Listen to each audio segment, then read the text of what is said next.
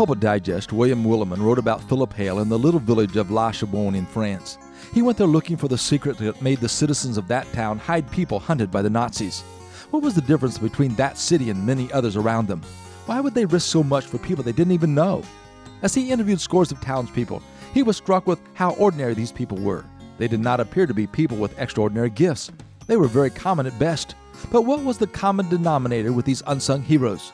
The one thing that tied them all together was that Sunday after Sunday they would all meet at the same church and listen to their pastor's sermons. In those sermons, they heard about caring for the needy and showing concern for those in trouble. This kind of living became a habit for them. They knew what to do when the Nazis came looking for those they perceived to be a threat to their regime. The townspeople had considered the teachings of Jesus for so long that their reactions were instinctive. The habits of the heart were there when they needed them most. Edith Schaefer, in her book, The Art of Life, tells how her mother would sometimes say to her, "Edith, I know just who you've been playing with today." How did she know it? She knew because Edith had become something like the other little girl.